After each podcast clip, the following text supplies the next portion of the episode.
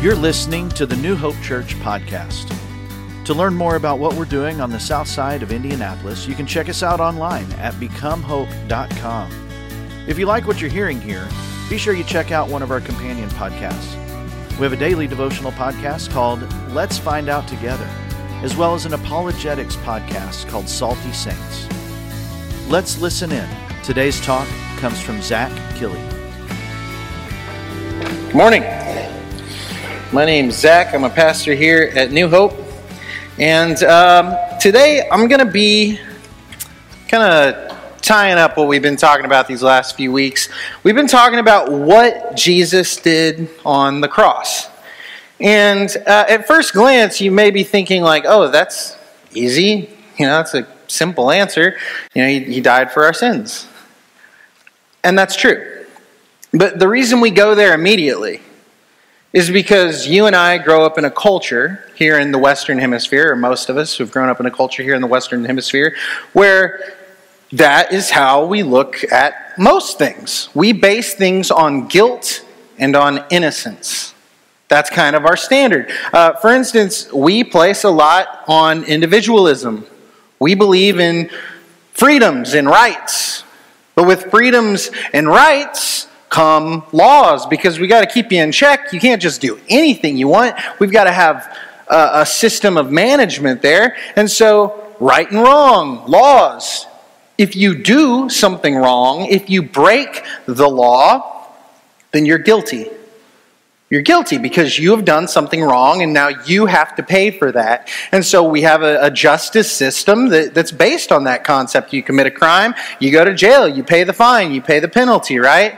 And so we look at the cross and we say, Jesus died for our sin, for our guilt, and he gave us his innocence, right?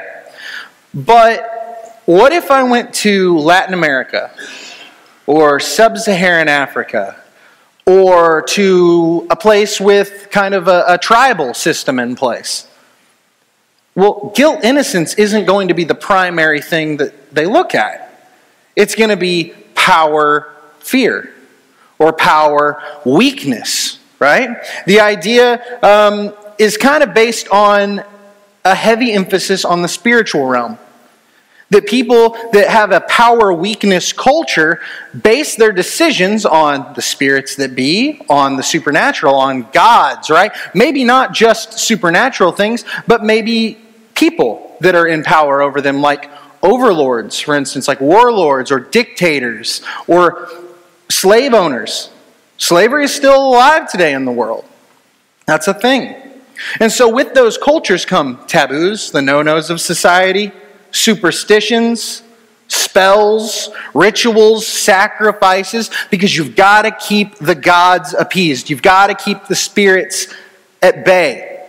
You've got to keep the dictator or the slave owner or the warlord happy because there's people in power or, or spirits in power over you and you want to keep them happy because you want your life to go well so you do the things that they require to make sure that that happens what about in Middle Eastern culture or Asian culture. It's an honor shame culture. That's the one we're going to be focusing on today. In honor shame culture, family is incredibly important. Community, personal relationships, reputation, and social status are all incredibly important in an honor shame society. So basically, the idea is you got a good family, you follow the norms, you got good social standing, you're, you're a person people respect, you have honor. But if you do something wrong, if you, if you bring dishonor upon yourself by something you do or something dishonorable happens to you, you bring dishonor upon yourself. But moreover, you bring dishonor on the people that you love. You bring dishonor on your family and on your friends and on your community, on your people at large, right? And so you may be thinking, like, well, hey, um, that's great, but you just said we're an innocent, guilty mindset. That's what we care about. So why are we talking about these other things? Well, one of those reasons is because all of these concepts, all of these worldviews are alive and well in the United States right now. Historically, we've been an innocence guilt society overall. But over the years, we've had these other influences creep in. Now, with, with slavery coming to America, that created a power weakness or a power fear society in America. Randy talked about that last week with the slave trade in America. It kind of got revitalized, though, in the 1970s when the New Age movement came up. You guys familiar with the New Age movement, with spiritualism? The idea is basically, I speak my truth into existence. I manifest my destiny into existence. And so, constantly, anybody that finds themselves in the New Age movement, in the spiritual movement, is constantly having to check themselves. that they have to make sure every single thing they think, every single thing they do, their energy is good, their vibes are good. It's just positive things I'm putting out into the universe, and the universe will give me back positive vibes, good things, good energy. You're under the thumb of your God. You're under the thumb of the universe that you're constantly having to appease it so it will treat you right. Karma, it's the karmic system essentially, right? So that's, that's your. Uh, that's your power weakness. But what about honor shame? Where'd that come from? Where's that today? Social media, cancel culture, and the American dream. That's going to make a few people mad. We'll get there. Um,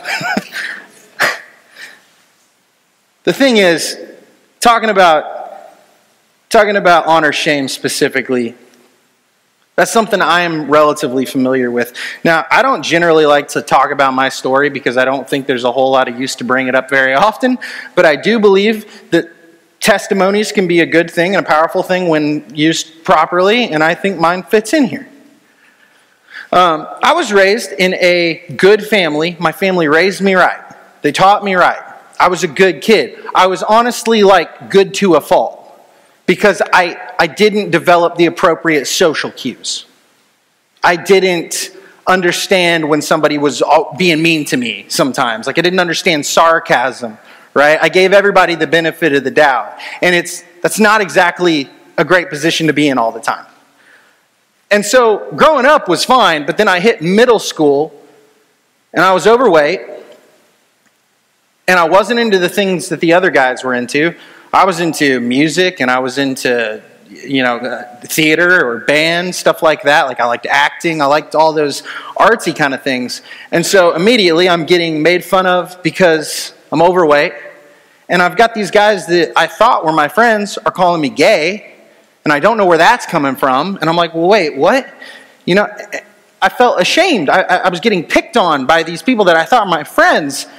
And now i'm trying to compensate for it and I don't know how. So I, I get to high school and I go and I play baseball and I play football and I'm like, I'm going to get in shape. I'm going to I'm going to look better. And so I did. I got in shape and I figured out how to kind of fit in, how to kind of fake my personality and be who people kind of wanted me to be. And so I started hanging out with the cool kids and I kind of got brought into their club. But then that meant, well, now I'm going to the parties, now I'm drinking.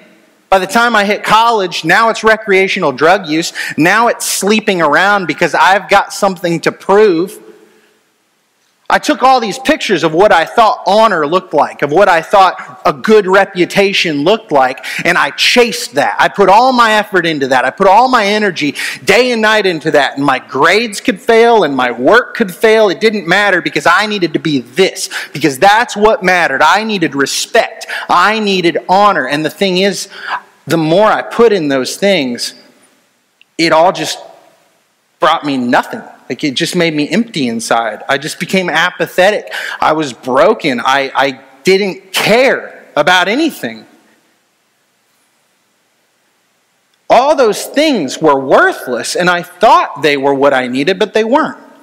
And you may be listening to me right now and be like, dude, we rolled into the wrong church this morning because this guy's kind of screwed up. Um, here's the deal maybe you're nothing like that. Maybe you didn't fall into any of those categories. Maybe none of that stuff enticed you. Maybe that's not where you thought honor was found. Maybe you're like, ah, that's how scumbags are, you know? But what do you find your honor in? Where do you go for honor? Where do you seek honor? Social media? How many likes you got on that last post? If you won that argument? If you won that argument in person, is it in being right? Is it in being deemed right and putting the other person down and showing that you are more right than they are? Is it in how many followers you got on Instagram, on TikTok? How many tweets you sent this year? How clever you are? What kind of following you've developed? Is it in not getting canceled? Is it in just keeping your head low, keeping your head down? Because as long as people aren't calling me out, as long as nobody's pointing the finger at me, then I'm good. I'm good. You don't, you don't have to believe everything everybody else believes. I just don't need to say anything controversial to make sure that I am good. I'm safe. I'm not canceled. Is it in just following into the status quo? Is that, is that it? Is it in the American dream? We turn the American dream into the American law sometimes, the American cage. We think if I just can fulfill that dream, if I can just get that house and that 2.3 kids or whatever the nuclear family is, and get the right wife. Yeah, it's, it's a weird statistic, but it's a thing. Get the right wife, you know, get the right husband, get the right car, if I have a good job, if people respect me, if I have a, a respectable position in the community, if I've got the nicest lawn in the HOA, you know. What is it? Where do you find honor? Where are you seeking honor? I think of a story about a guy whose son comes to him and he says, Dad, I want, I want my inheritance. And so his dad divides up his things and he develops his inheritance and he gives it to his two boys. Now, the one boy takes his inheritance and he goes and does great things with it. But the other son, he takes his money and he gets out of town.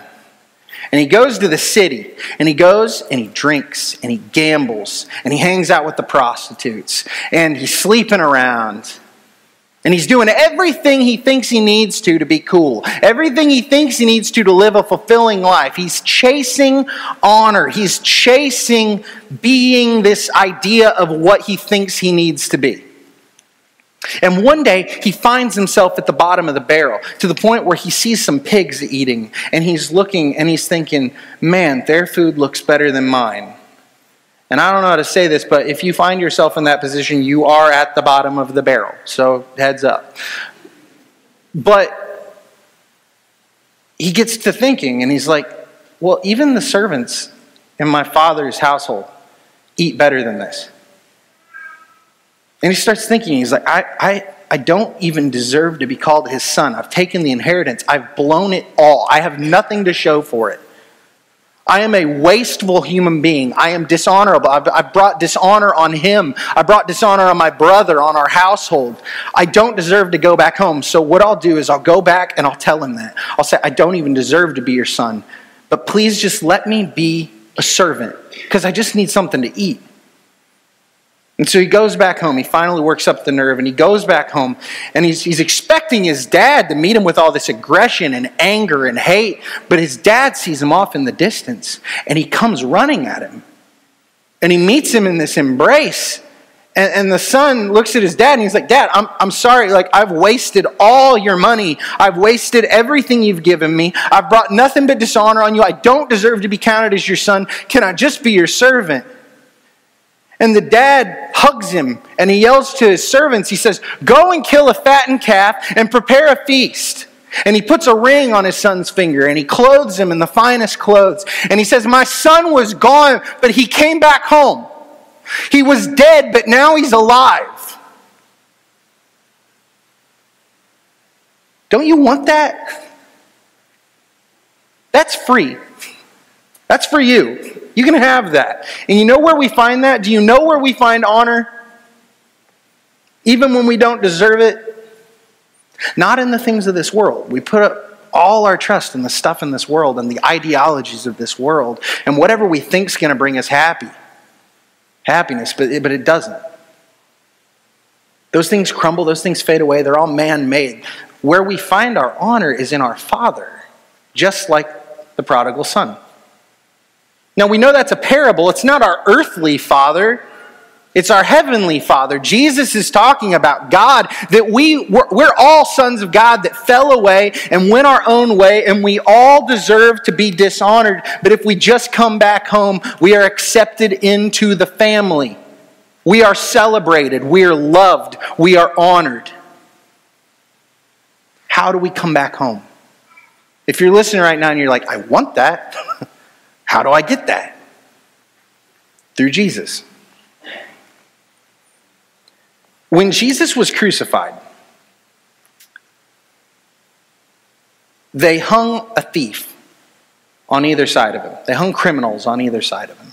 And this is what they said. If we look at Luke 23 39 through 43, the first thief, the first criminal, he says, One of the criminals hanging beside him scoffed. So you're the Messiah, are you? Prove it by saving yourself and us too while you're at it. But the other criminal protested, don't you fear God even when you've been sentenced to die?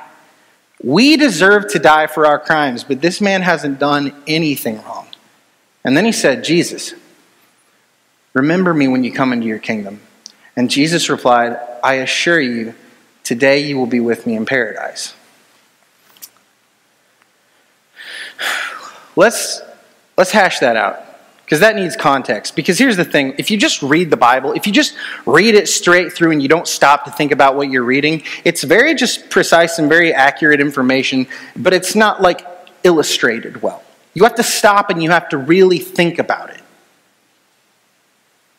And if we look at the context of this situation, we have to bring into the, into the context that one week before this, on the day that we're celebrating today, Palm Sunday, the God of the universe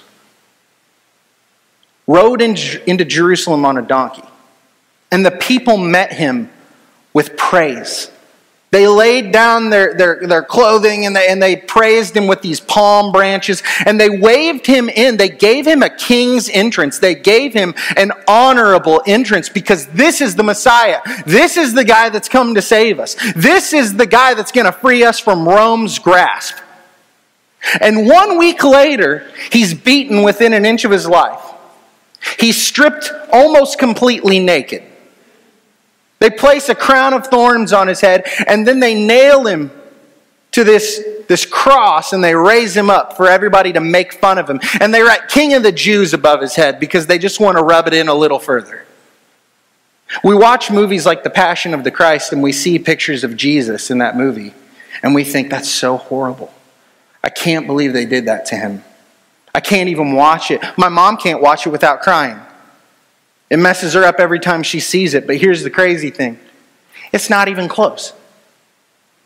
When we read Isaiah and it talks about the suffering servant, it says that the suffering servant, the Messiah, that he's going to be beaten and scarred and destroyed so badly that he's not even going to resemble a human being.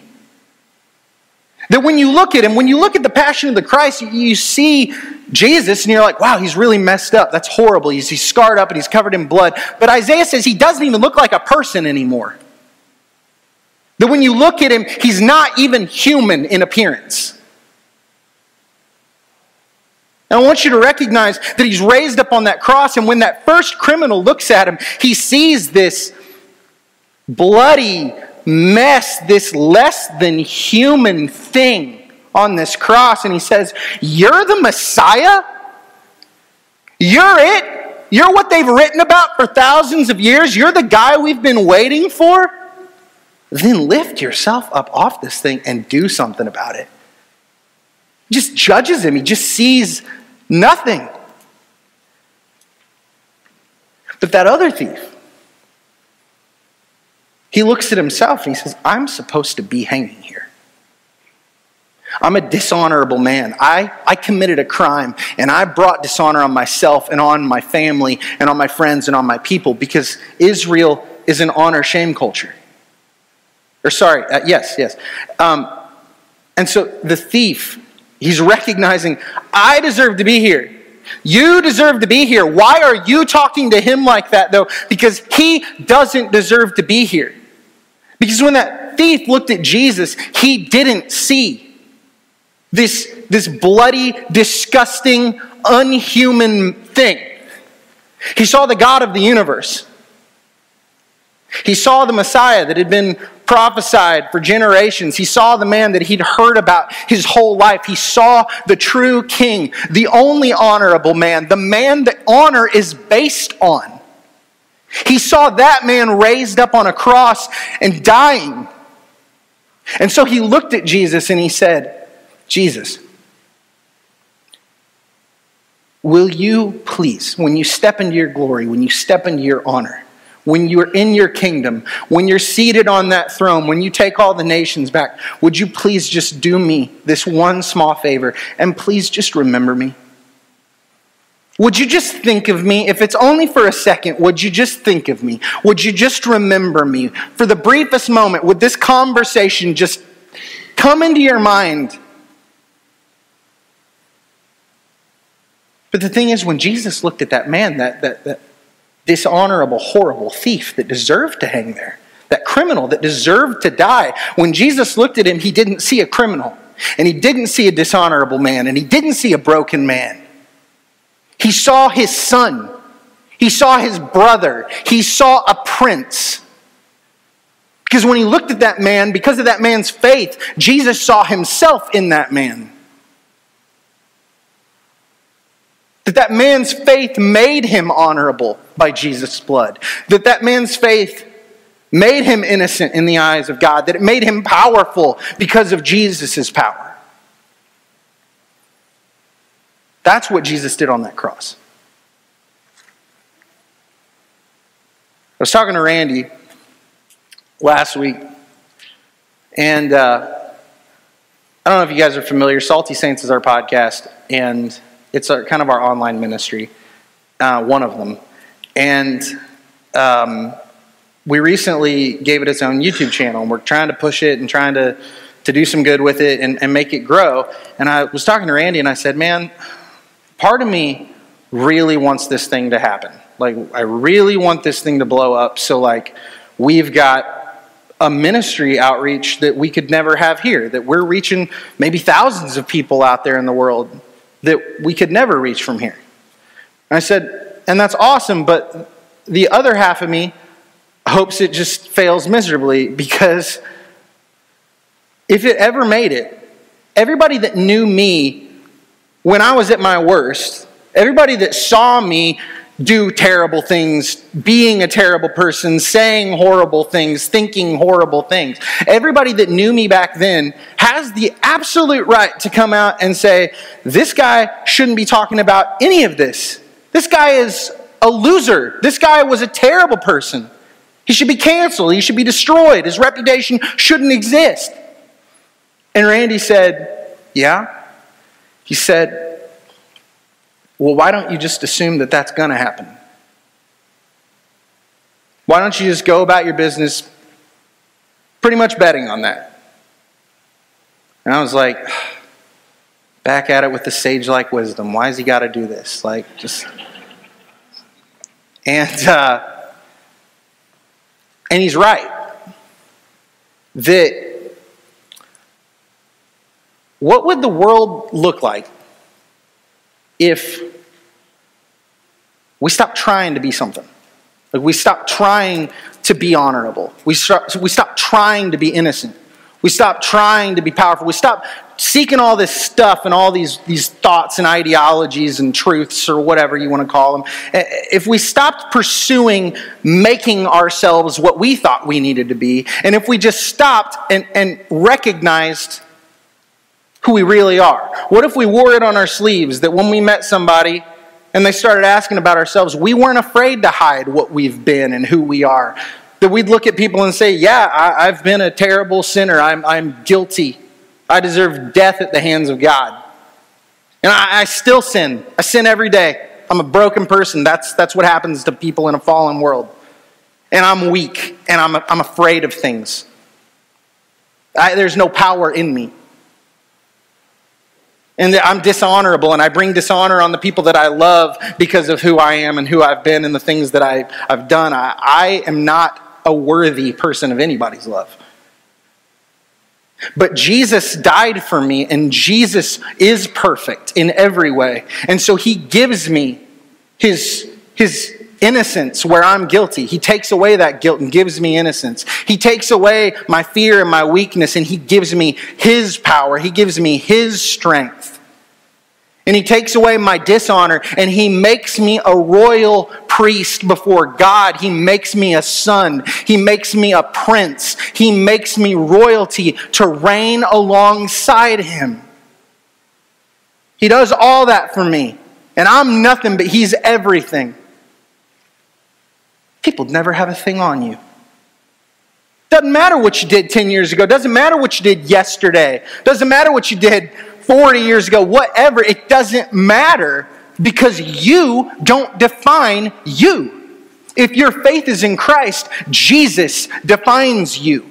Let him define you. Stop, stop taking his grace. Stop taking all these attributes he's giving you so freely and then just shoving them to the side and say, well, I, that's all true and that's all good, but I'm going to go make my own way over here at the same time. We don't need that. We've got it all. Take it. Earlier, I said that the reason we were talking about all three of these things, all three of these types of, of cultures honor, shame, guilt, innocence, and power, fear, power, weakness, whatever you want to call it is because those are all three present in America right now, and that's true. They are. But we were commissioned by Jesus to go out into the world and make disciples of every nation. How do you do that? How does that look? Why do we need to know this to do that? Because here's the deal. If I go to somebody from a Latin American culture, I go to somebody from a tribal culture or, or, or an African culture, and I start saying, Yeah, listen, um, Jesus died for your sins because you're guilty and you deserve death because of your sins. But Jesus died for your sins. So now you can be innocent. They're going to go, Okay. Because what I need to say to a person from that background is I understand that, that there are forces in your life that, that weigh on every decision you make, whether they be spirits or whether they be, be rulers or, or principalities or whatever. But understand that my God, my Jesus, is so powerful that even the grave couldn't hold him. That he overcame that, that death itself has no hold on him. That no spirit is above him. That he is the God of gods and the King of kings. And so everything in this world is beneath him, and everything in the spiritual realm is beneath him. And he gives you his power if you give him your faith. Or if I go to a person in Asia or the Middle East and I say, look, I understand that you, you, you don't bring shame, you bring shame on yourself, you don't bring honor on your family, that you're a dishonorable person, maybe you got a past, or maybe you're just tired of working so hard to meet the social standards. Well, guess what? My Jesus is the king of everything. And if you would just give him your faith, then you are a royal prince or a royal princess. You are a priest to God. You are set aside. You are his and you are honorable because He's honorable and He gives that to you, and He takes away all your shame and all your guilt, then you might break through to those people. See, to be Jesus in every corner of our culture, tell them what they need to hear. Tell the people what they need to hear. Everybody's from a different background. And like I said, it's, it's in America right now. I mean, depending on what side of the political spectrum you sit on, probably has a lot to do with just the way you think about the world in general. We don't know if somebody's from a guilt innocence background or a power, uh, power weakness or power fear or an honor shame background until we have a conversation with that person. Stop assuming everybody thinks about that cross the way you do and find out what they cherish and you give them what they need to hear. God has given us a mission to bring people into the fold, to make disciples of everyone. Go meet them, go know them, and understand who you are and be straight up about who you are. Don't try and be fake. Don't try and put on a fake persona because I'll tell you what, that loses people faster than anything. You be real. You tell them how messed up you are and that Jesus made you something better than that. We can do that. He did it all. It's done. It, it all got done on that cross. Put faith in Him today. Thanks for tuning in to the New Hope Church podcast. If you would do us a favor and like or subscribe on your favorite platform, we would really appreciate it. Also, if you happen to have any questions, feel free to reach out to us at questions at becomehope.com. Have a great week and know that we are praying for you as you seek to be Jesus in every corner of your world.